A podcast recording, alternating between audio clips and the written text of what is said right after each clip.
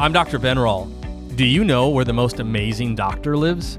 You may be surprised to learn that it's actually right inside of you. Yet, today's healthcare model is built on a foundation that the greatest doctor instead comes in the form of pills, potions, lotions, even surgery. So listen in, because what if the majority of what you have been told about health and healing is not only wrong, but actually harmful to you? One thing is for sure when you work with your body and not against it, you'll begin to discover that you are, in fact, designed to heal.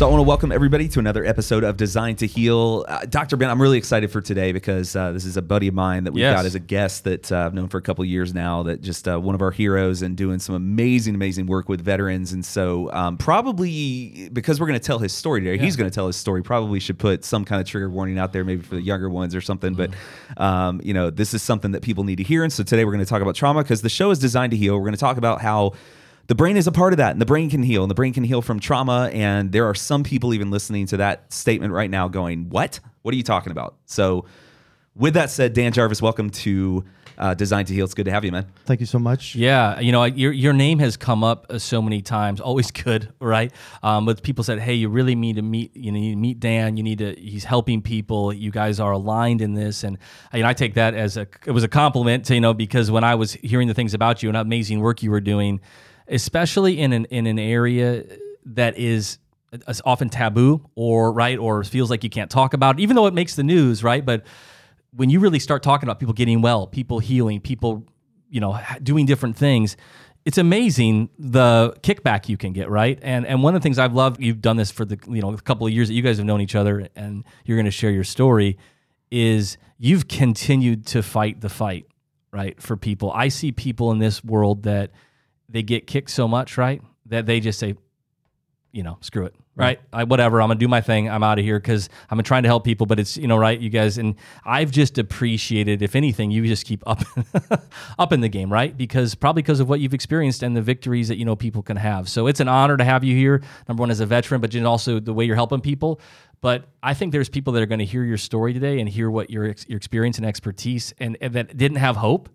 And whether it's them, it's their uncle, it's their brother, right, or it's their, or it's them, right, and they're going to for maybe the first time today realize I can actually heal from trauma, right? So I, that was a long. That was just my little interjection because I want to hear the story and get into this. But so so tell the listener how you got into the service for starters and uh, and then what your kind of journey with trauma was if you don't mind So I, I initially enlisted in the United States Army in 1988. Um, yep, I'm just turning just turned 50, so I'm a little bit up there. And my father was a career Navy. He did 22 years in the United States Navy, and the the order coming out of high school was you got two choices. I don't have money for college. You can either join the military or you can start paying rent when you graduate. Well, I sure didn't want to pay rent at home. so I figured I'd show my dad, and I went down and talked to an Army recruiter and had to bring the Army recruiter to the house and he took it a whole lot better than I had hoped. Hmm. I thought he would be like, "Why are you talking Army, not Navy?" oh, gotcha. So, anyways, um, I was 17, so I was young. I was a kid, and I had to have both parent, parents sign permission for me to join the Army. And my dad was just as nice as he could be, the recruiter, and signed the paper. And my mom was literally bawling. She's like, "I don't want him to join the Army. He can get hurt." And I could still hear the voice of my dad today. Shut up, Bonnie, and sign the damn paper. you know, and that was it. Signed the paper, and like four, five, six weeks later, I was on a bus, and then I headed up to Fort Benning, Georgia, and you know, I joined the United States Army. I wanted to do the toughest job I could possibly find, and that was infantry. And uh, went on that kind of that journey. And you know, I only did like a two year enlistment my first go round, and I actually uh, got out of the army literally two days before Saddam invaded Kuwait. So August second, Saddam goes into Kuwait, and like July thirtieth or thirty first, I was out of the army, and I was like, dang, I, that was close, you know. And then in January, I get a, a Western Union mailgram says you were hereby recalled to active duty. Wow. You to report to Fort Benning, blah blah blah. And then that was very short lived. The war was over. I, I literally went to Fort Benning to Hawaii, and then six weeks later, I'm back in Florida. And went to college. I graduated, and then went into law enforcement. I worked for a sheriff's office in Central Florida, and then uh, you know 9/11 happens, and that kind of changed everything. And it's like, um, wow, now what? You know, we are at war. And then I, didn't decide until 2004 to go back on active duty. And it was after watching the, the, the second invasion into Iraq that I realized man, I, I missed that opportunity the first time. They're desperate for people to sign up. So I went, I went and talked to an army recruiter. I was like, I'm 34 years old. Is there any way I could go back in? And they're like, absolutely, you know, and, and literally shortly after that, I was back going back through basic training all over hmm. again. Hmm. So I'm like 34 years old with 18, 19 year old kids and just hating life. It's like, man, I wanted to just smack some of them. And then I found myself in Hawaii, uh, 25th Infantry, and the unit was deployed to Afghanistan when I got there. And shortly after they got back, they had 12 months dwell time, they call, and they went right to Iraq after that. So I got to go to Iraq as a sergeant. I'd got promoted pretty quickly uh, just because of age and level of responsibility and find myself in the middle of a war zone at, you know, at that time I was like 35, 36 years old and was like, wow, you know, I remember getting off the airplane in Kuwait and it was literally August 6th and it was 145 degrees out and there was Literally. a literally uh, and a 10 mile an hour wind. So I'm like, wow. And then that began that journey and, and that ended up being a 15 month deployment. It was a pretty kinetic fight for us. I mean, we had um, IEDs, we had indirect fire, we had direct contact, you know, machine gun fire, you know, you name it. We were experiencing it. Uh, was even involved with a what they call a complex attack, and at, at, to date, that was like the largest uh, vehicle-borne IED to date. Where you know we got intel that we were going to get attacked with, by a garbage truck full of of homemade explosives, which is ammonium nitrate, and then literally like a day later, we had indirect mortar fire coming in, RPG fire, machine gun fire, and we're in like a pretty complex situation, and, and we're in a house, right? So there's a platoon in a house, and 360 degrees we were engaging the enemy, and they were engaging us, and and I remember sitting there watching the mortars come in and walking into the vehicle, and I'm like, I, I'm I'm outside, I'm in a I'm in a what they call a crow truck, which is a, a Humvee with a 50 cal mounted on top with a a camera inside and a joystick. So I'm sitting there with my gunner and I'm watching these rounds coming in, and those Humvees have armor on the sides, have nothing on the top. I'm like, man, if we get a direct hit, we are done ski. And you know, it was that was a pretty complex attack. We had Kiowa warriors coming in, engaging 50 cal from air support, um, you know, rockets on targets, and then we had this dump truck coming in the back of the compound, and it was kind of our open open side. It was facing towards our main fob, uh, fob McHenry on Route Trans Am, and one of the uh, machine gunners that was up on the top, um, you know, he was just an amazing young man. Um, called out the target, and he shifted, and he's engaging it with an M240 machine gun. Meanwhile, they say rounds are exploding around the sandbag, so they're targeting him because he's on the target.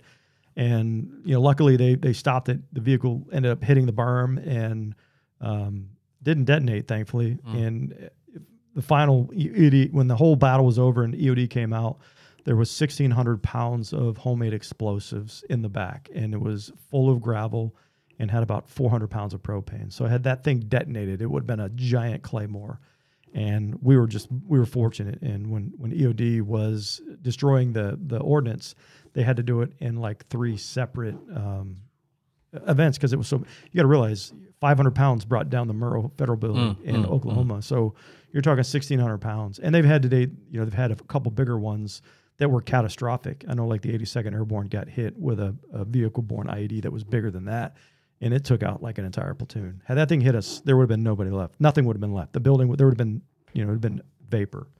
So that's kind of how that deployment went. And then we ended up getting extended. So we ended up in Iraq for 15 months. And, you know, we lost 17 Americans and one interpreter for our battalion in that time span. And, you know, then I go straight from there back to the civilian, well, not civilian, I go back to um, Hawaii and I re enlisted to stay with my unit because they're going back to Iraq, another turn and burn a year later. And then I came down on orders for drill sergeant duty, and I was DA select as a drill sergeant out of Fort Knox. So I did that for two years, and then immediately after that was done, you know, I'm I'm heading to Alaska to a unit that's deploying to Afghanistan. So um, literally had like four weeks in Alaska, and then no train up time with my guys, and now I'm in Afghanistan. So that was a very you know quick four four and a half five years, and you know, Afghanistan was different. You know, we had different rules of engagement you know, when we were, you know, when we went outside the wire in Afghanistan, no crew served weapons could have rounds locked and loaded. So I'm in a lead striker. We have a Mark 19, which is automatic grenade launcher, and we're told that we can't have rounds loaded because that's how the rules of engagement were between the two different um, command structures and administrations, whatever you want to call it. And you know, of course, we were like, uh, lock and load. and if if that thing goes off, your next words out of your mouth better be contact right. Let everybody have a little bit of fun, and then you and I are going to take care of it. And that was kind of like the rule of thumb. So if, if my old PL is listening to this, um, sorry, sir, but What's the, what's the old saying? Uh, it's easier to ask for forgiveness than permission sometimes. yes, You know, uh, Absolutely. at least you'd be alive or a shot at it. Yep. and and so, anyways, I go through Afghanistan's deployment much less kinetic than Iraq was. Iraq was a direct engagement fights, whereas Afghanistan, you didn't know who you were fighting. I mean, we had a lot of indirect fire coming in, which was you know for the guys that we had attacking us, they their weapon of choice was an 82 millimeter recoilless rifle. Which is an anti armor weapon. It's designed for direct fire, but they would fire it in an indirect mode and they were lethally accurate. Like hmm. literally, the first time we got hit in Afghanistan, we're having a meet a meeting with leadership, and I hear this noise in the distance, and it was you know you talk about trigger. I heard it in the distance, and I'm like, we're about to take contact. I'm, I'm telling that to the, the leadership. And they're looking at me, you're crazy. And literally 15 seconds later, a round impacts and explodes maybe 20 meters from where we were, and it was next to uh, one of the tents that was occupied. But we call it a Joe tent. That's what our soldiers were, were staying in. And then all of a sudden, the word came out. You know, we have contact. You know, we have we've contact the enemy. We got eh, eh, we got casualties. So. Mm. Myself, platoon sergeant, and another squad leader, we're moving to get next door because that's where we knew the casualties were. And as we're about to go into that tent to start addressing the casualties, an RPG round airburst directly over top of us. And it was like a bright light and then the concussive force. And all of a sudden, we're all three on the ground. We're like, how the heck that happened? So we get up, and then we ended up uh, had to medevac two casualties uh, back to the aid station, which luckily was in the one tent over where from we we didn't have to get him too far. And then the docs worked on him. We, we were very blessed. We had a, uh surgeon attached to our our company, and which is unusual. Usually, a, a surgeon is attached to like a battalion level or higher.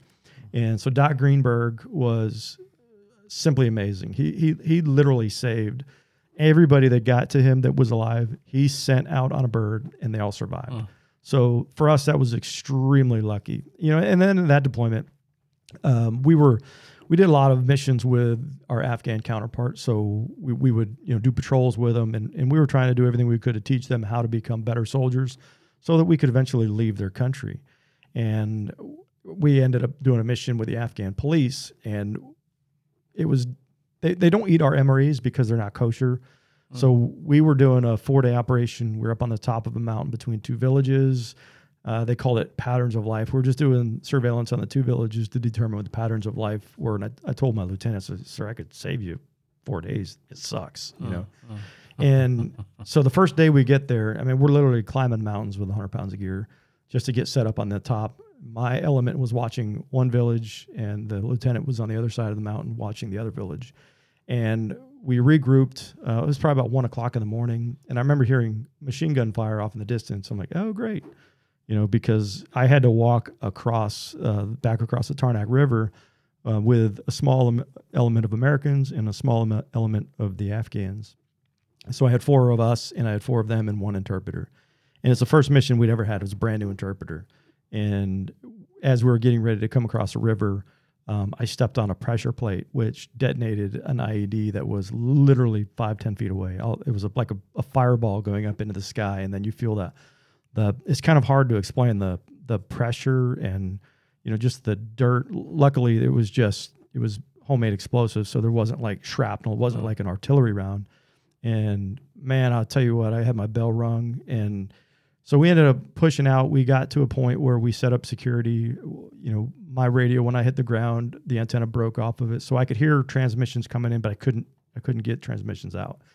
And then my the forward observer I had, which is a you know the guys that do call in for artillery and whatnot, brought a short whip antenna. And in the mountains, you've got like no, um, there's no bandwidth in them, so we couldn't call. I was trying to call up and tell them to stay up you know, I didn't want them to come back because you don't know. There's probably secondaries or you know a follow-on ambush, whatever.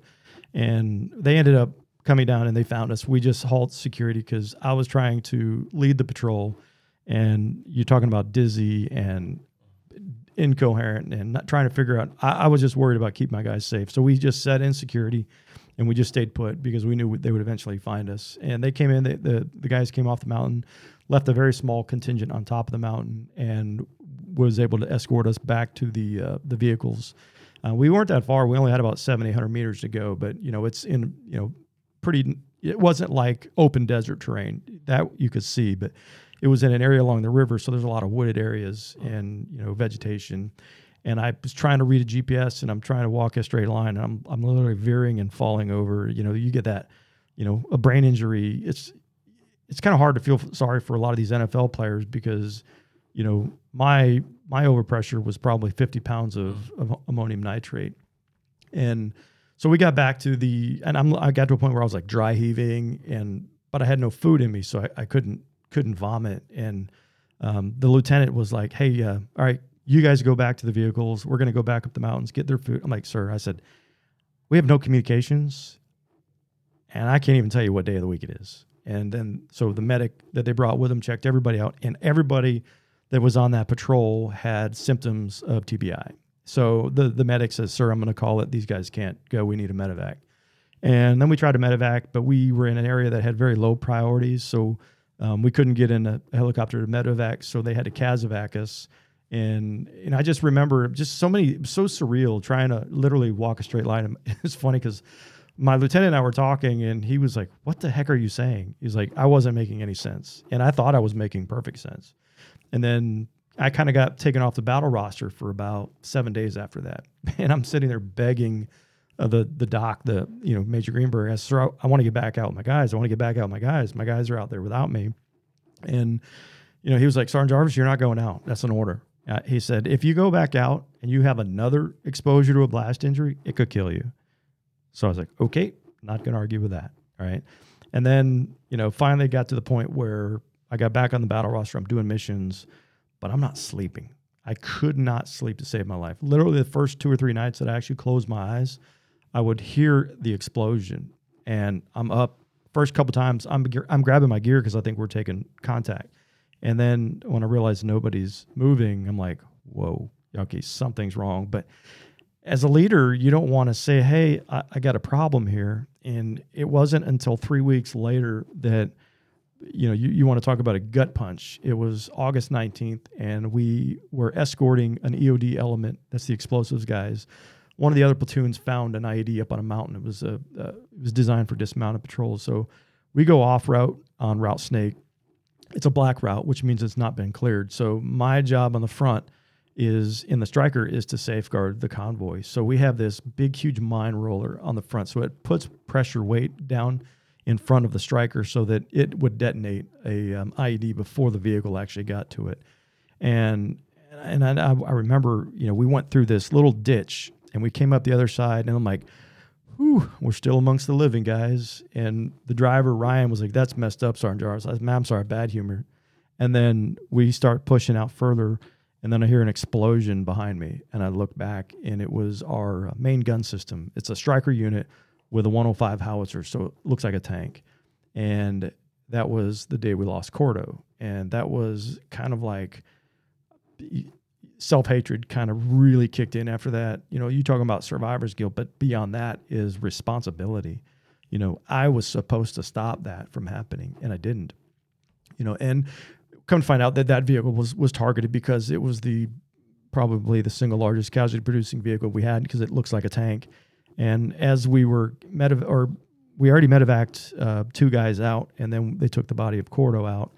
Um, and then we had to get elements to come out and tow the vehicle. And as they're towing the vehicle out, I'm literally right behind the the MGS, and it blows up a second time. So they targeted a second time, and then as we're moving out even further, luckily the the guys were safe. They were trying to destroy that vehicle, so the, they they let the it was a command wire, so they let the first vehicle go but they wanted that vehicle destroyed, and they succeeded. And you know, I, I kind of felt awkward because we fielded the very first double V hull strikers in Afghanistan. Our platoon was the first one to take an IED blast on a double V hull. So whoever the um, the engineers at General Dynamics were, Um, whoever designed that double V hull was incredible. The problem is the the MGS truck was a flat bottom, and that's why we lost Doug. Is the the round punched directly below his seat and killed him.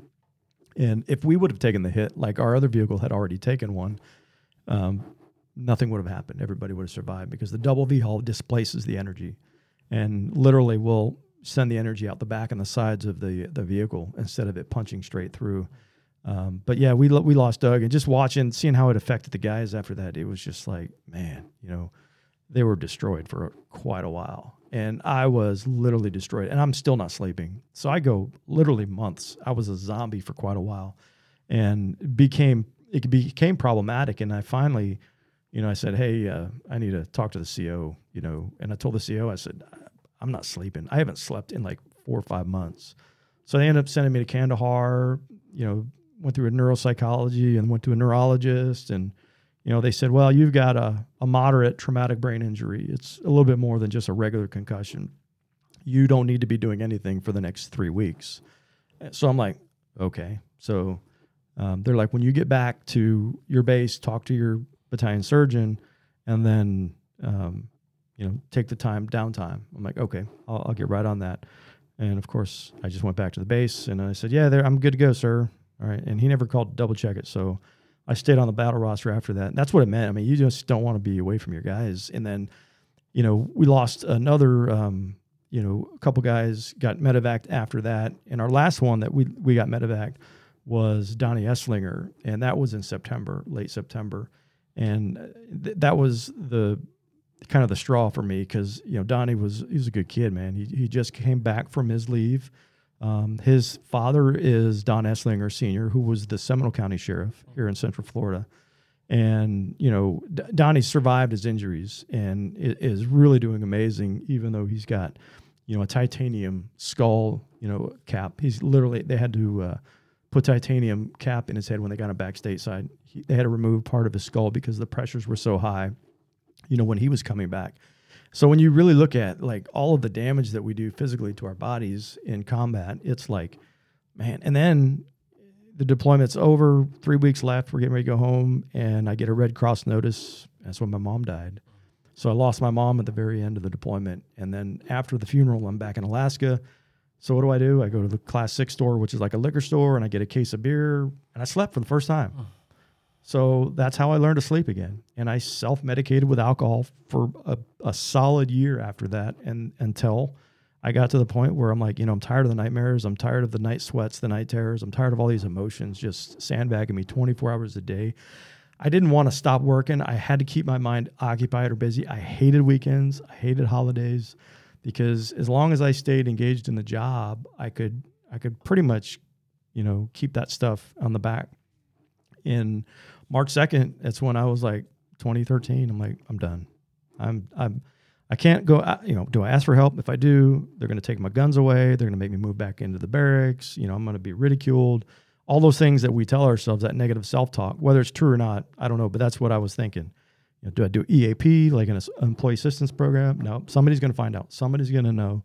So it made more sense for me to check out. And if it wasn't for the kids in the apartment above me, you know, running across my ceiling, you know, I might not be here right now. And because I'm literally looking at this rifle, and when I heard them running across my ceiling, I was like, "Whoa, dumb idea! I have no desire to hurt a kid." So I I, I kind of stopped, and then next morning I get a phone call from Ryan, who was one of my soldiers, and said, "Hey, Sergeant Jarvis, Corey Smathers shot and killed himself last night." And Corey was a 22 year old dad and husband that just came I just came out of his platoon. He was a good kid, and we lost him. So that week, uh, preparing for the memorial service and seeing how it impacted the guys, I was like, this can't be my option. I can't do this. So I continued to self medicate, and the Army, you know, ended up medically retiring me off active duty September 11th of 2014, and then I started the transition journey. You know, in first couple days, it's like you're on this high. It's like, hey, I'm free, you know, and then all of a sudden reality starts hitting in again nightmares didn't go away. The, the night sweats didn't stop. You know, all the negative emotions didn't go away. And then, you know, I find myself, man, I've got to fix this. I got to do something. So I ended up, you know, I ended up meeting my wife and we got married and she, you know, went back into law enforcement. So I worked for the sheriff's office again. I put that uniform on for another two years and I kind of felt normal again. I didn't know why until getting into all of the stuff that we're learning now about PTSD, you know. Uh, but when I stopped working at the sheriff's office is when everything came back and it came back with a vengeance and all of the need to self medicate came back and, and all the other stuff, the nightmares came back. And my wife, she never met me um, on in military. So she asked me to, to share with her, well, what did you go through? And when I did, she looked at me and she was like, you need to go talk to somebody because I don't know how to help that. You know, I'm like, what? That's not a normal, you know, course of events. Of course, it's normal. It's what we go through. And then I went down the VA rabbit hole and went and talked to the VA. And, you know, of course, the the very first thing that the VA wants to do is write you a prescription. Here's here's some medication, and then they send you into talk therapy, and that just started the journey. And, you know, my experience with the VA, I mean, I know they're overworked, but a lot of that's self inflicted um, I went through the exposure therapy, which is like talking about the event over and over. And then all of a sudden, my, my wife's like, You're getting worse, you know, because it's literally like pulling a tourniquet off of everything that you've been bearing for so long. And you feel the physiology of all those experiences and emotions and just craziness. And after the second appointment with them, they ended up canceling one, my third one. And then I couldn't get in for four more weeks. And then I went back after that. And then they canceled another one and I couldn't get in for eight more weeks. And I'm like, okay, prolonged exposure, you're talking about a single event, 12 weeks worth of therapy. I got a lot more than one event that I need to work on. And at this pace, it's going to be forever. And I'm not feeling any better. So I started looking for other other other options and other solutions. And, you know, and then I, you know, I find myself out in New Mexico and you know, they they talked me into being a uh, test case for uh, it's another memory reconsolidation process, and that's where my paradigm changed, because I was able to tell my story that I couldn't tell before. Like this story I told, you, there's no way. I would have been, you know, 30 seconds into it, I'd have been a wreck, you know. But I can, I can, I can, I can tell the story. I don't have all those emotions, and then I'm like, why is this not everywhere? So we started the nonprofit. Eh, our mission was to stand in the gap. You know, how do we provide services? Because if I if I fell through the cracks, I know thousands and thousands of other veterans are falling through the cracks. And you know, we went on the mission. We, we were raising money, trying to get therapists trained to do these processes, and we were running into roadblock after roadblock after roadblock. And it was a conversation that I had with a clinical psychologist with a VA. I, I kind of spoke at an event. Of course, she had to put her her academic two cents into you know saying that there's this no way this exists. You're, you're it doesn't no prolonged exposure is the best thing since sliced bread. It's it's gold seal standard for the VA. And I asked her, I said, "You ever been on the receiving end of prolonged exposure?" And she said, "Well, no, I haven't." I said, "Have you ever been traumatized?" Where you've had those emotions, and she she she couldn't. She didn't. She goes, yeah, but the research, and I'm and I said, well, I'm telling you right now, the research is wrong. I said, I've run into veteran after veteran after veteran who are just as traumatized by the therapy that they don't want to go to therapy. You know, and for me, this is extremely personal because I had a, a, buddy of mine that I deployed with. Um, we weren't in the same platoon, but we were in the same battalion, and we worked together up in the three shop afterwards a week ago, um, maybe a little bit over a week. On the 11th of May, I got notice that he died by suicide. The year prior to that, I'm trying to connect with him and get him connected with somebody that can help him. And he was like, Well, I'm, I'm going through counseling with a VA, you know, and now he's gone. Three kids are now without a dad. So we, you know, we are now doing that. That psychologist actually, I was trying to sponsor her to get trained in that process.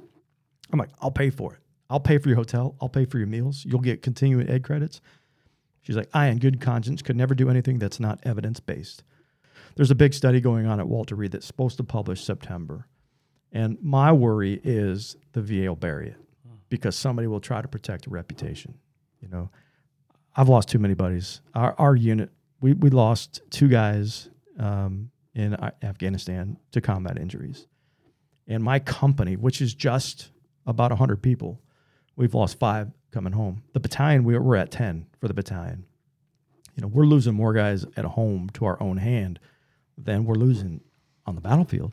So let me let me ask you if it's okay. Dan, sure. You know a couple of things. First of all, it's always ah, I'll get emotional, but just hearing your story. But and I, I don't even feel right getting emotional. I just I, I you know Um, I I remember when I took I took the test uh, when I was younger. I took the ASVAB. Is that how you say it? Yep. And my mom got the results in the mail before I did. And I came home with the letter on the table, and it said, it made me think of your mom. And my mom wrote on there, over my dead body, right? and and I said, well, because I, I, was going to go to pay for college. I said, I've always had this heart. I, I feel like I wanted to be in the military, right? And um, for whatever reason, I wasn't. I didn't go, right? But when I hear these stories of you and others, and I have some in my family, I'm just, you know, your service. But just to hear you know, a lot of guys can't tell the story because it's too hard, right? My my mother, my my uncle was a Marine in Vietnam. My my father in law is a Vietnam veteran, and you know, so to be able to be even to be able to articulate it, I think, well, for a lot of people, is powerful to hear it because so many just aren't even able to tell the story, right? And and just I'm sure you left a lot of the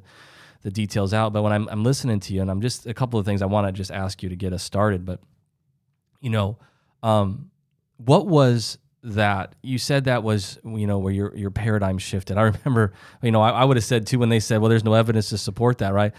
I would probably said I'm t- I'm standing here in front of you you know right. I remember my dad a, was having a side effect to a medication they put him on and he went in to talk to the doctor and the doctor said well that side effect doesn't have any evidence to say that happens. He was losing his memory on drug. He goes well, I'm your evidence, right? Like it's right in front of me, right? And I, when we get so from pharmaceuticals and everything, I know we're talking a little bit before, I get so frustrated because they miss what's right in front of them, right? The person in front of them that's struggling, and we get so tied up in, you know, the words and language and evidence based and this kind of stuff, and we miss the person, right? Treat the patient, right? Take care of the person in front of you. And so, what was that paradigm shift that you said you experienced when you were in New Mexico? I believe it was right. Like, what from what model to what model? So, I, you know, I, will be straight honest. Yeah. I work law enforcement, I work military, but the worst stuff was when I was 11. Mm. All right. So, I, I was very familiar with what trauma felt like. And when I was able to tell that story, and when when I experienced the the nightmares stopping, mm. when I experienced going back to a normal sleep cycle, like that's that was my paradigm, you know. But just the feeling, because you know, when I went through that process, it was about forty five minutes you know, the, and that. So a different technique of dealing with this that wasn't drugs and re-exposure. Exactly. And you know, we won't have to go into details, but a, a different model of care, mm-hmm. right? You know, so me being a chiropractor, it's kind of like somebody can come to me with a bunch of drugs. We have a different approach. It doesn't require drugs. They start getting better. They go, I didn't even know it's possible because all I've ever been told was these things: talk therapy, RE, and and drugs. Right. Right. And you went through a 45 minute scenario. Not that it happens every time for every person that way, but in your story, that's what happened and you felt the difference immediately, started experiencing the benefits of that, and you couldn't deny it. You can't deny it. Yeah. You know, and then I came back here to Orlando, and I, I work with Cynthia Knowles out of First Orlando and First Orlando Counseling. And I said, Cynthia, we are going to clear two weeks. I'm coming in here. I'm getting rid of everything. And like literally, like two sessions later, I'm like, ah, I don't have anything left. So I'm gonna have to cancel my appointments. It was crazy. This is you coming through the story you just told, and then some. And then some and and and for all intents and purposes, a couple, two, three visits. Not to oversimplify this, but this is your story. A, a, a life changing, nothing short of. It's literally like your brain gets rewired. Okay. All right. So the way I explain trauma, and, and this is, we get a lot of people say, well, does this stuff work for civilians? Because I, I see you as a military vet and your stuff's got to be horrible. Yeah, I hear your big, you know, I hear the story and I go, my goodness, of exactly. course. But know. the thing is, trauma has zero to do with what you see and everything to do with what you feel. All right. So it's got absolutely nothing about the visual. It's the emotional attachment to it. And when you don't process so that, we all think I saw the dead body. I had to haul my guy, you know, whatever. That's if you're rating it on fear, terror, and helplessness. If you're a, a 10 on a zero to 10 scale and you were in a traffic crash with fatalities, there's no difference between that and me stepping on a pressure plate, detonating an IED where I almost died. You were in a situation where somebody did die or almost died. I was in a situation where I almost died. There's no difference, right? You know, look at the kids. You know, we've we've done some work down in, in Parkland. You know, look at the kids from Marjory Stoneman Douglas. For about 45 minutes, those kids were in a war zone here in the United States. No difference. All right. Same thing. All right. One of the worst traumatic events that I've ever heard from a, a person that we'd worked with, she was a civilian. She wasn't military. She was married to a cop. She was raped and tortured for eight years. I mean, for eight hours one night. So an eight hour event where she thought she was going to die. And she relived that nightmare for 16 years. And then she finally reached out to a buddy of hers who was an army vet that I know. And he's like, Hey, do you have anybody in Knoxville? I said, Well, I don't, but you know, I'm visiting. Let's connect her. And then Karen ended up connecting with us and she came to my uncle's house. I ran her through pro- the process. And in an hour, she cleared two traumatic events and left smiling and literally reset her autonomic nervous system, whatever you want to call it. Her whole body got reset. She said she went home, slept 13 hours. You know, you get that REM sleep cycle. That's where all of the magic happens. Then the brain does what it's supposed to do. So, heals. so Dan, when I think about this, and and and I, I'm just loving, not loving. I mean, it's intense stories, but I mean, I just because when you get to talk to the person that's doing an experience, and right, nobody can take away your testimony, right? Nobody can take away what your experience has been, but the hope that comes with it, and I think the frustration that, that I've had, never going through what you have, but the the when when you just apply, you know. Um, re-exposure and and or I guess my one that I really triggers me is you can't drug that away. No. And this is where we've gotten so off base in you know psychiatry or treatment of mostly treatment of PTSD by and large, right? Or stress, anxiety, depression, all those things kind of get grouped mental health, if you will, right? It's just literally almost entirely maybe we'll throw in some talk therapy, but for sure we're going to drug you. Right. And that does not give you the opportunity for your physiology or your brain to rewire itself. It's it's just it just simply doesn't any more than the booze did for the year trying to go to sleep, right? Yep. You might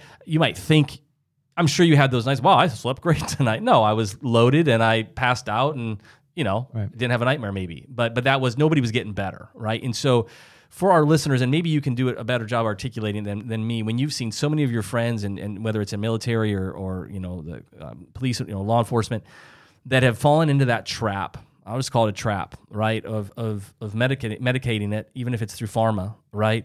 Um, to know that there's another way, right? I mean, I think, and this is maybe an oversimplification again.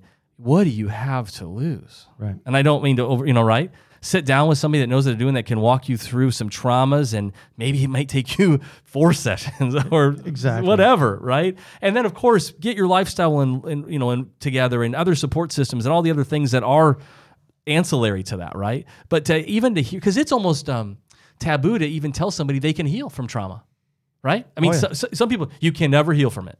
Bullshit. I mean, excuse me, right? I'm sitting, Right. I'm looking to a guy who told me he did. So if that's not true, then you're a liar. Yeah. And you're not a liar. And nor are all your friends and the people you've worked with and cared for, right? The other side is closer to a lie, which is to say you're going to have to suffer, suffer with this for the rest of your life. You can't heal. That'd be like you breaking your arm, not to oversimplify, and say, well, sorry, you're screwed. Yeah. Broken arm for the rest of your life. What are you going to do? Here's some dope so you don't feel your broken arm. Exactly. That'd be ridiculous, right? But it takes somebody to say, "Hey, let's. Here's what we're gonna do. We're gonna gonna set it, gonna let it rest for a bit, and by golly, the body's gonna rewire that, or in this case, right, remold the bone together.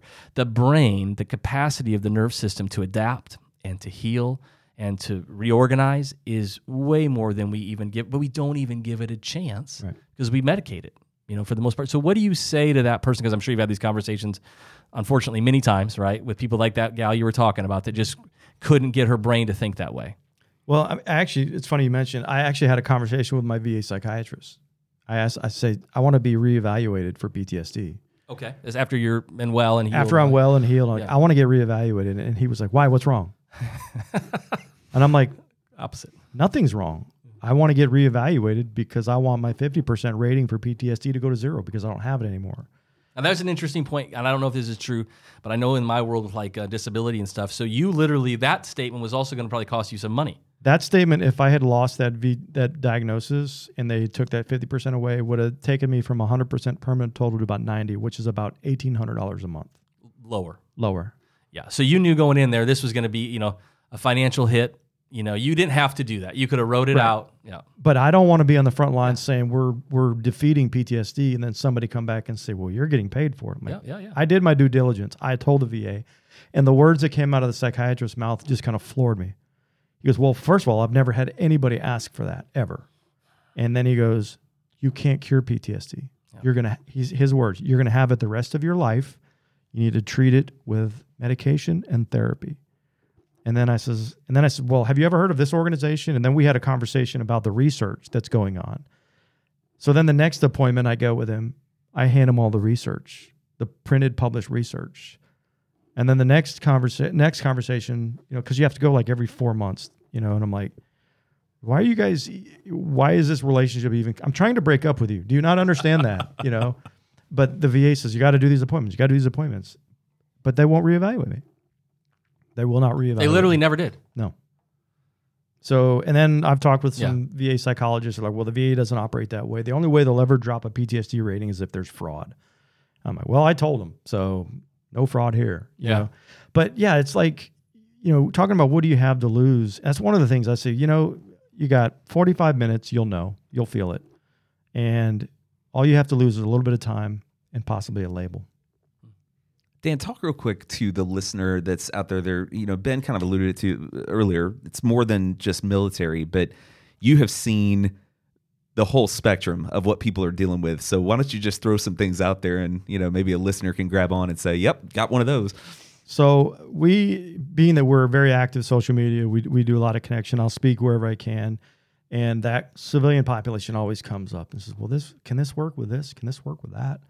And I'm like, "It's got nothing to do with what you saw. It's got everything to do with your feelings. If can you feel it right now? Do you feel it? Yes, it'll work. All right."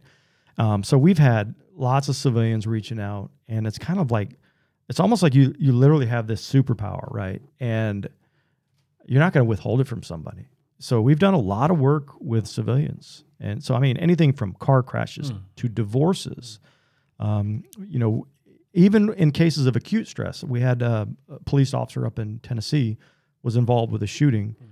and our coach now, the Karen, the young lady who had been tortured for eight hours, has now worked since July. She's worked with 65 people, and one of them was a police officer that was just involved in a shooting, and now he's back to work.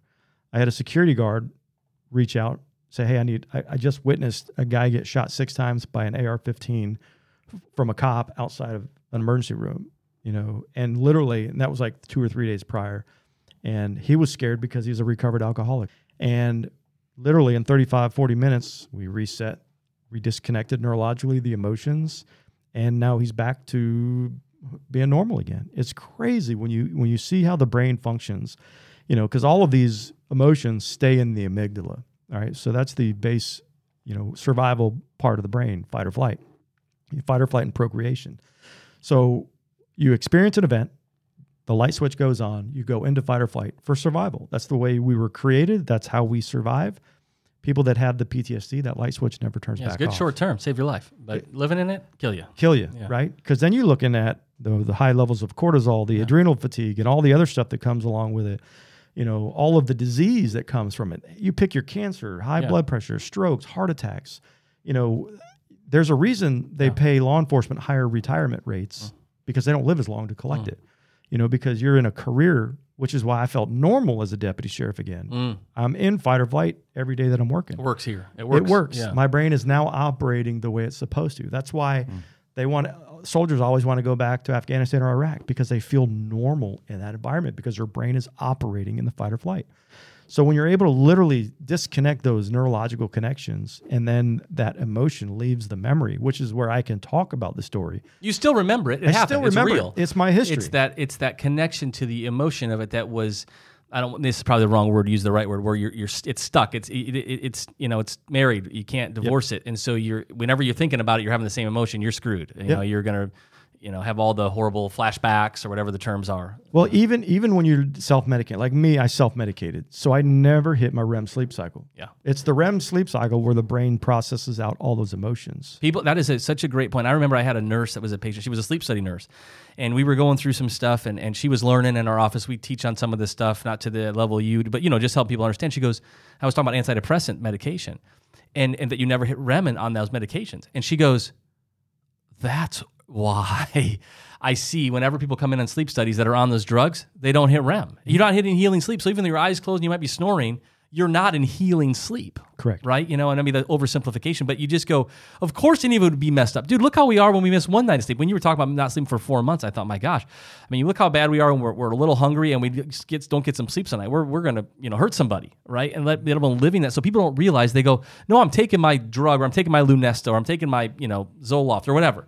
I think I'm doing better, but it is, it is, it is as bad. You know, it's like painting your car that's rusty, thinking it's going to be better. You know, right? Or, or you know, the problem is still there, and I think that's because none of those can disconnect that that that that memory, right? None of those can do that. And so, I, I guess Dan, I want I want our listeners to know a couple things, but this isn't. I want to I want to say this right because you probably get accused of it, right? I bet when you do work like this, right? Too good to be true. Yep. Uh, can't be that easy. Yep. Uh, false hope. Yep. Uh, you know, right? Uh, I, it's the same things I hear. Right? People come in on all these drugs and they go, "You're you're gonna, you know, you're gonna push on my back and it's gonna go." I said, "Listen, the body's designed to heal. Right? The brain's designed to heal. Right? Our body wants to process trauma, but when we've believed the narrative that it can't, right? When we don't believe we can get well, when we don't believe we can heal, um, why even try? I, I was reading this book the other day and it was talking about in a different term, and more of a, more of a spiritual term, or t- from a faith perspective, it was saying if we don't believe we can, you know, be helpful to people and be Christ-like was this example. If we don't even believe it, we won't even try. Right. And that's the great lie. If you don't, if I got a guy or a gal or somebody in front of me doesn't believe they can heal, it's the old Henry Ford or whatever. You think you can or can't? You're right. And and so this the, the medical model doesn't allow you to be well. You said it with the high level. Your psychiatrist sitting there saying you can't heal from this. If you find a person that says you can't heal, find another person. Right. Not because you're selling false hope. You're not a false hope dealer, right? And so I want somebody. If if if you're listening to this, um, number one, I'm looking at your shirt and stuff. How do they? Contact you. You know what what is this? I know there's people listening that have either experienced the trauma themselves some of the examples you're talking about or maybe military trauma or they got their their brother came back and they're worried about him. He's locked in the basement drinking himself you know right? All those stories. How do they reach out to you? Or what do we do? What do we So we have a website, www.the22zero.org, 220.org. Uh, they can find us at 220 on Facebook. Um, haven't quite figured out Instagram yet. is the 22 what i what i think it is referencing 22 is referencing the number of veterans who die by suicide every day on average. And the reality is it's probably higher than that. yeah It- two two is too many, Yeah. you know, but when you're looking at 8,000 a year, you know, we've lost more veterans to suicide since the war on terror started than we've lost in all of the previous wars combined. We're at over 167,000, you know, minus Civil War. Maybe the maybe Vietnam and then the first Gulf War, second Gulf War. You know, we've lost 160,000 to suicide. And unfortunately, you're gonna have to take the initiative if you're listening to this to to step outside of your paradigm, maybe, or or make the make a call, reach out. It, you know, it might not be covered by insurance. It might not be, I don't know, whatever, right? Covered by the VA or something like that, right? And maybe that will change someday in our lifetime. But you know, it, but you're you, you imagine you tell that story about sitting in your apartment, right? Um, you may not even be sitting here. I always tell people, and they say, "Oh, it's expensive." I said, "Listen, you're worth it. yeah, exactly. Your life is worth it. Figure it out, right? You know." when you when you think about the cost, like literally, we've had people go through treatment and they get mad. You're like, "What's wrong?" You know, you just did something in a couple hours that I've been in. We have one. She wrote a letter, uh, email to us was remarkable. She'd been in therapy for 30 years, 30 years, and finally was diagnosed with complex PTSD. And then we connected her with one of our coaches out in Phoenix. Two sessions, and she now has a whole different outlook. Her paradigm has changed. You know, her her husband is a firefighter and they've been together for a long time and you know, she said her husband is a man's man and he broke down in tears after she got healthy. Like got his old his old girl back, mm-hmm. you know.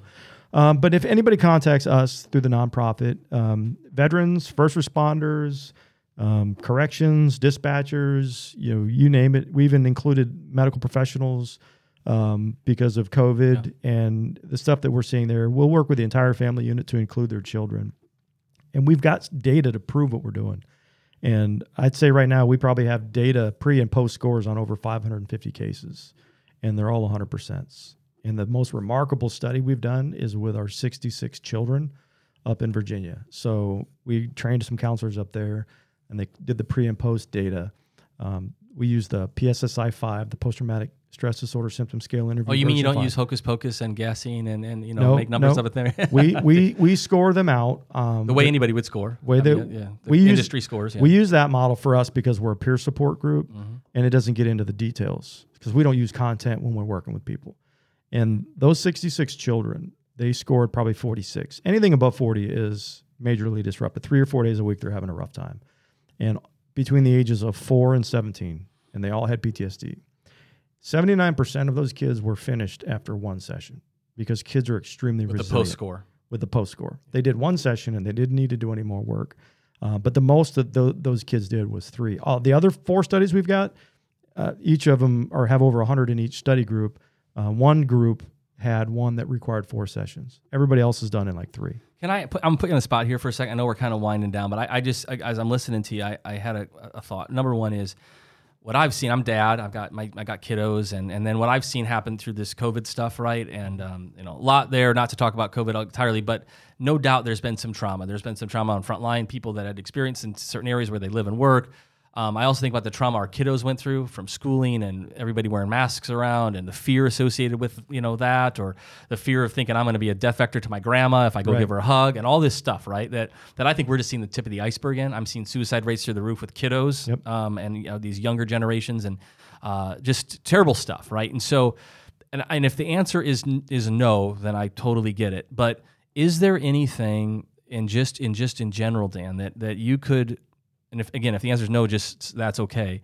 You know, because I'm a firm believer in in lifestyle, right? And there's a lot of things you can do to help yourself. There's times you need an expert to help you, no doubt about it, right? Yep. Is there just is there general things that you know, or even maybe things to watch out for? So if I'm a dad and man, I'm seeing my kid and I'm really concerned. First of all, it's really encouraging to hear you work with kids, right? Because Yep. there's a lot of parents, even if we're okay taking dope, even though I would just suggest not, but you know, like I don't want to put my kid on drugs, right? So to know there's a, a non-pharmaceutical approach that works is just alone really helpful. But what should we be looking for, or what is there things we can even do just proactively on our own, you know, that focuses on resiliency or can help in a small way break up some of those patterns neurologically? And if I don't want to doctor over the airwaves, but is there Well, I mean, I think social media is hurting our Okay. younger generation. I think they're hardwiring their brains to to expect that dopamine hit when they get the notifications.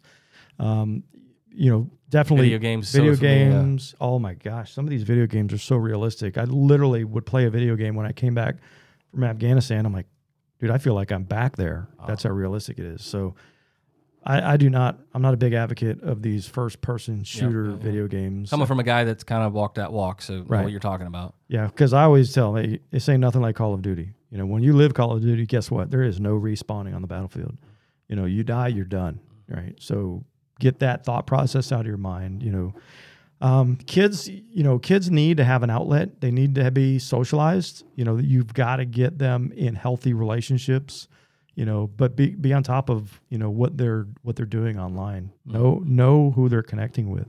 You know, I I would not want my kids to be to have open unfettered access to the world wide web there is so much bad stuff out there you know that's just the protector in me Yeah. but um, but definitely you know if a kid is involved with a traumatic event you got to get them sleeping you got to get them resting So if I'm not sleeping, um, it's a good that's a good maybe I hate to say symptom, but that's a good like pay attention to that. We've talked some other episodes about sleeping, uh, but I'm saying you're, you're listening to this and you might go, ah, I haven't slept good at all, Right. right? Um, or my kids don't sleep. That's a that's a sign that something's up, right?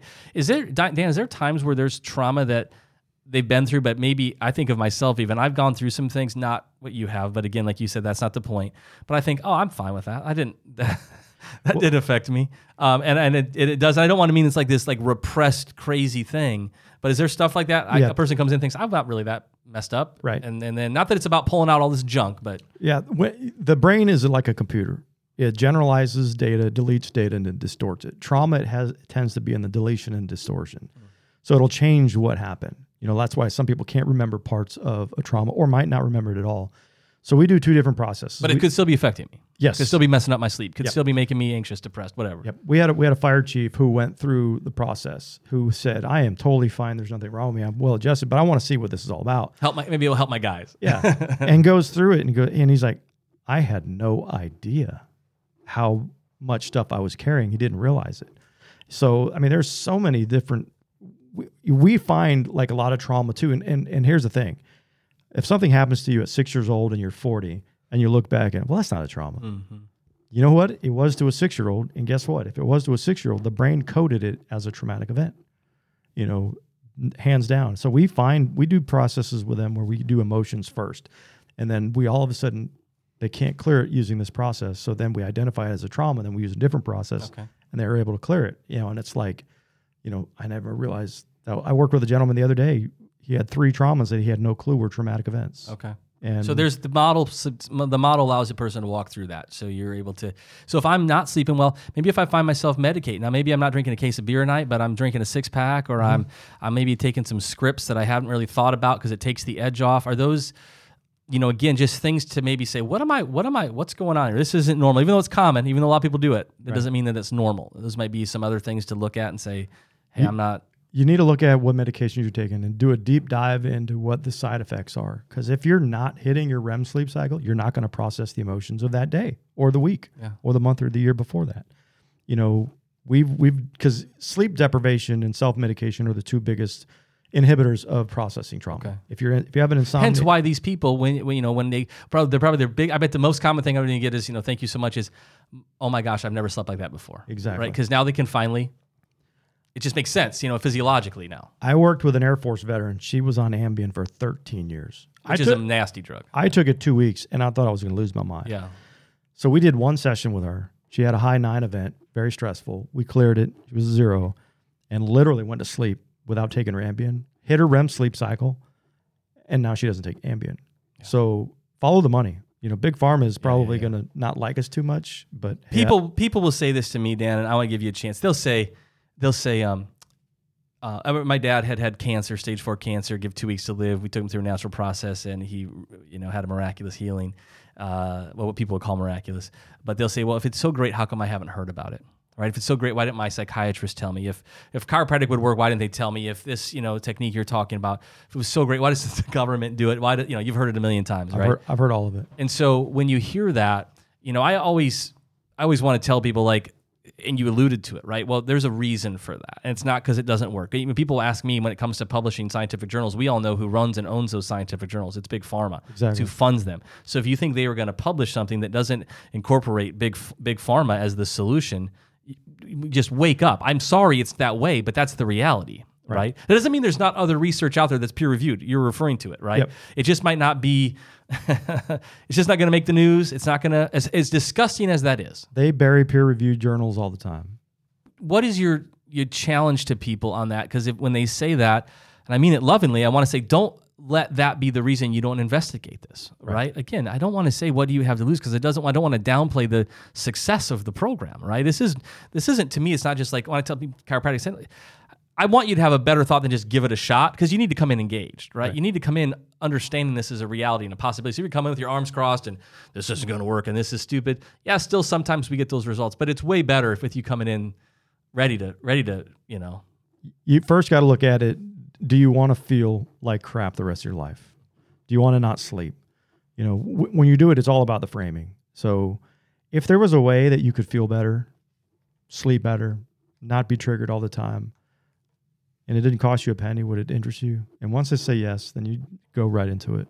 Um, just the just the thought of what a future looks like. And some people have been traumatized for such a long period of time. That's all they know. They don't know what it looks like. So there there's an anxiety level, a fear of with well with being well. with being well. What does what does that mean? And then there are people that benefit from it. There's a secondary benefit to trauma. You know, we run into it all the time with veterans. You know, it kind of reminds me of the joke.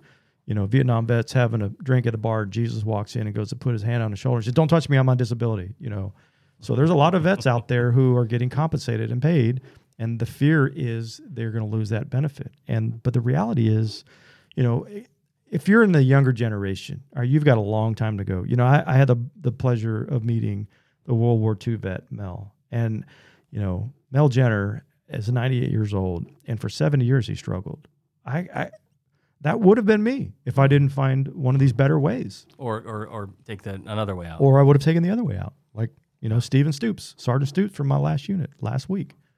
You know, orphaned three kids. Well, they still have their mother, but you know, we can't do that. We cannot be that person, right?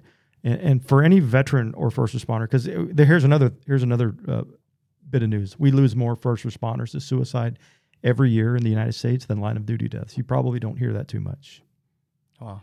Right? That's not something that's highly publicized, and the reason is it's bad for recruitment. Not only that is it's a horrible time to be a first responder Yeah. in the United States Or a cop or a oh, I mean, exactly. yeah, yeah. You know, you yeah, you, or- you name it, and and we don't even track the veteran cops, veteran firefighters, because I've you don't know Mm, how many times mm. I've run into, you know, a lieutenant or, or a retired fire captain. Well, yeah, I've lost four of my my buddies to suicide since they left the fire department, or kind of ironic. I just heard somebody this week. I was just a patient I was taking care of going to a funeral for one of their buddies, fire department firemen down here in Central Orlando that took his life. Right. And I said, Man, did you know? You know, and it's the stuff. No, I had no idea. And the the thing is, and people always use this. Well, they're just a weak person. Mm-hmm. Well, I got some news for you. I, I got some real solid news for you. the higher rates of suicide in the military are special operations guys. They're seeing like 30% increases in suicide because this comes from a drill sergeant. By eh, the way, yeah, right? yeah, I was a drill sergeant too. I, I, I kicked doors in. I was on Yeah. the, I was on the two A ranges where the bullets are coming back. So the we're losing, and it's not just the private or the PFC. the kid that didn't go want to go to military went in there and, and yeah got messed up. We're losing two star generals. We're losing admirals. We're losing colonels and captains and and people of all ranks, sergeant majors, first sergeants. You know, it, it's not just somebody who's got some weak minds. It's somebody that gets sick and tired of being sick and tired. And if this stuff wouldn't work, you wouldn't be on the show. You wouldn't put yourself out there. You know, you know, you know, false hope, right? and and you wouldn't put yourself out there for your brothers and sisters in in, in the field, right? Um, you wouldn't do that. The good thing is we have active first responders, police officers that are using our processes as frontline tools. Right now, out in Salt Lake City Police Department, there's about eight of them out there, and it's literally changing the cultures of their department. They're taking officers who are actively suicidal and shutting that off. And um, we're going to be going out there in August and training a pretty large group. And once once we get into that world, you know, once they it it's accepted because here, here's a fact Might not get the military. Who knows? They might be the late adopters. they may be. The VA will be the Me Too last Yeah. on board. But when the police departments and the fire departments realize, well, wait a minute, my guys are now healthy. They're not triggering. You know, they're interacting better with the public.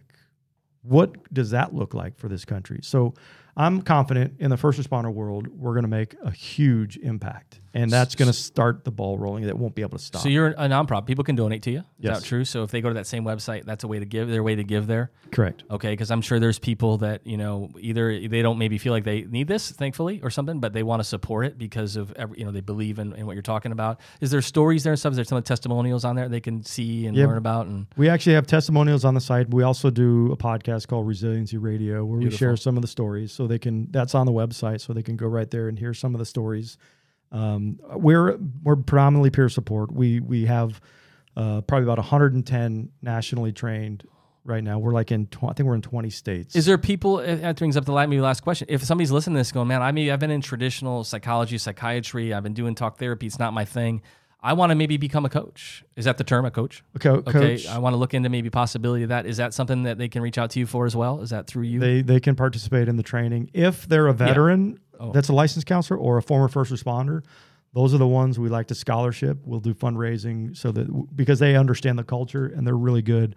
Um, I- Dr. Janelle Royster, she's on my board.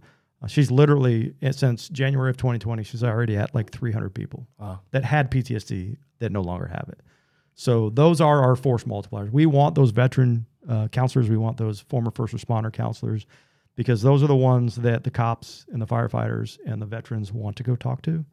So if, if you are out there and you meet that criteria, uh, we have scholarship opportunities right now. Um, we'll train you, and then you can join our tribe and literally change the world.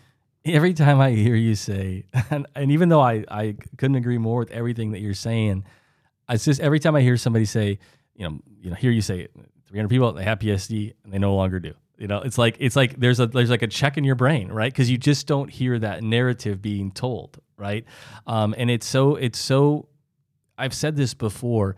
It's weird how fast we will buy into diagnosis, right? It's just it's just we'll, we'll come into agreement so quickly with a label. Not generally, but I mean not hopefully not us, but people in general. They just want to know what do I have, all right? What do I have? Give me a label. But my and that's why I struggle to give it. Like when you said, um, you know, uh, the only thing you're at risk of losing is a label. When but to take that away after that is like moving mountains. It seems like for people, and I'm, I'm it's just it's just so interesting to me. We're so fast. I'm depressed. I've got to say, and I have it forever. Like, well, you didn't have it when you were two or four or six or eight or 12 or 22 or whatever that was, right? So it, the great news is, is your body is resilient. It does have a, a natural inborn resiliency, innate intelligence, you know, designed to heal, whatever you want to call that. That thing that happens when you cut your arm and it heals. That happens to your brain too. Thank God, neuroplasticity. I mean, thank God your brain does this. If it doesn't, we wouldn't be talking about this. We'd be taking dope and saying it's the best we can do. Yep. But the body can, and the body can adapt. And so if you're listening to this and you heard Dan's story and it it um, it either triggered you or it just inspired you. Hopefully, would be a better one. And you want to reach out, that'll be on our our notes there. And um, and good news is this is just growing, and so there's. And do they even do virtual? Can you even do virtual? Is that part of the world? Ninety-five percent of the work we do is virtual. So really, there's nobody listening to this. If you're struggling, hurting, your brother-in-law is struggling, your dad from Vietnam is whatever, right? There's probably a way they can get a visit done, right? They can do it by Zoom, FaceTime, Facebook Video Messenger. As long as we can see them, we can do it. Beautiful. If you enjoyed this episode, don't forget to subscribe. And if you want to support the show, give us a five star review and share it with your tribe. To learn more about Dr. Ben's work, visit achievewellness.clinic.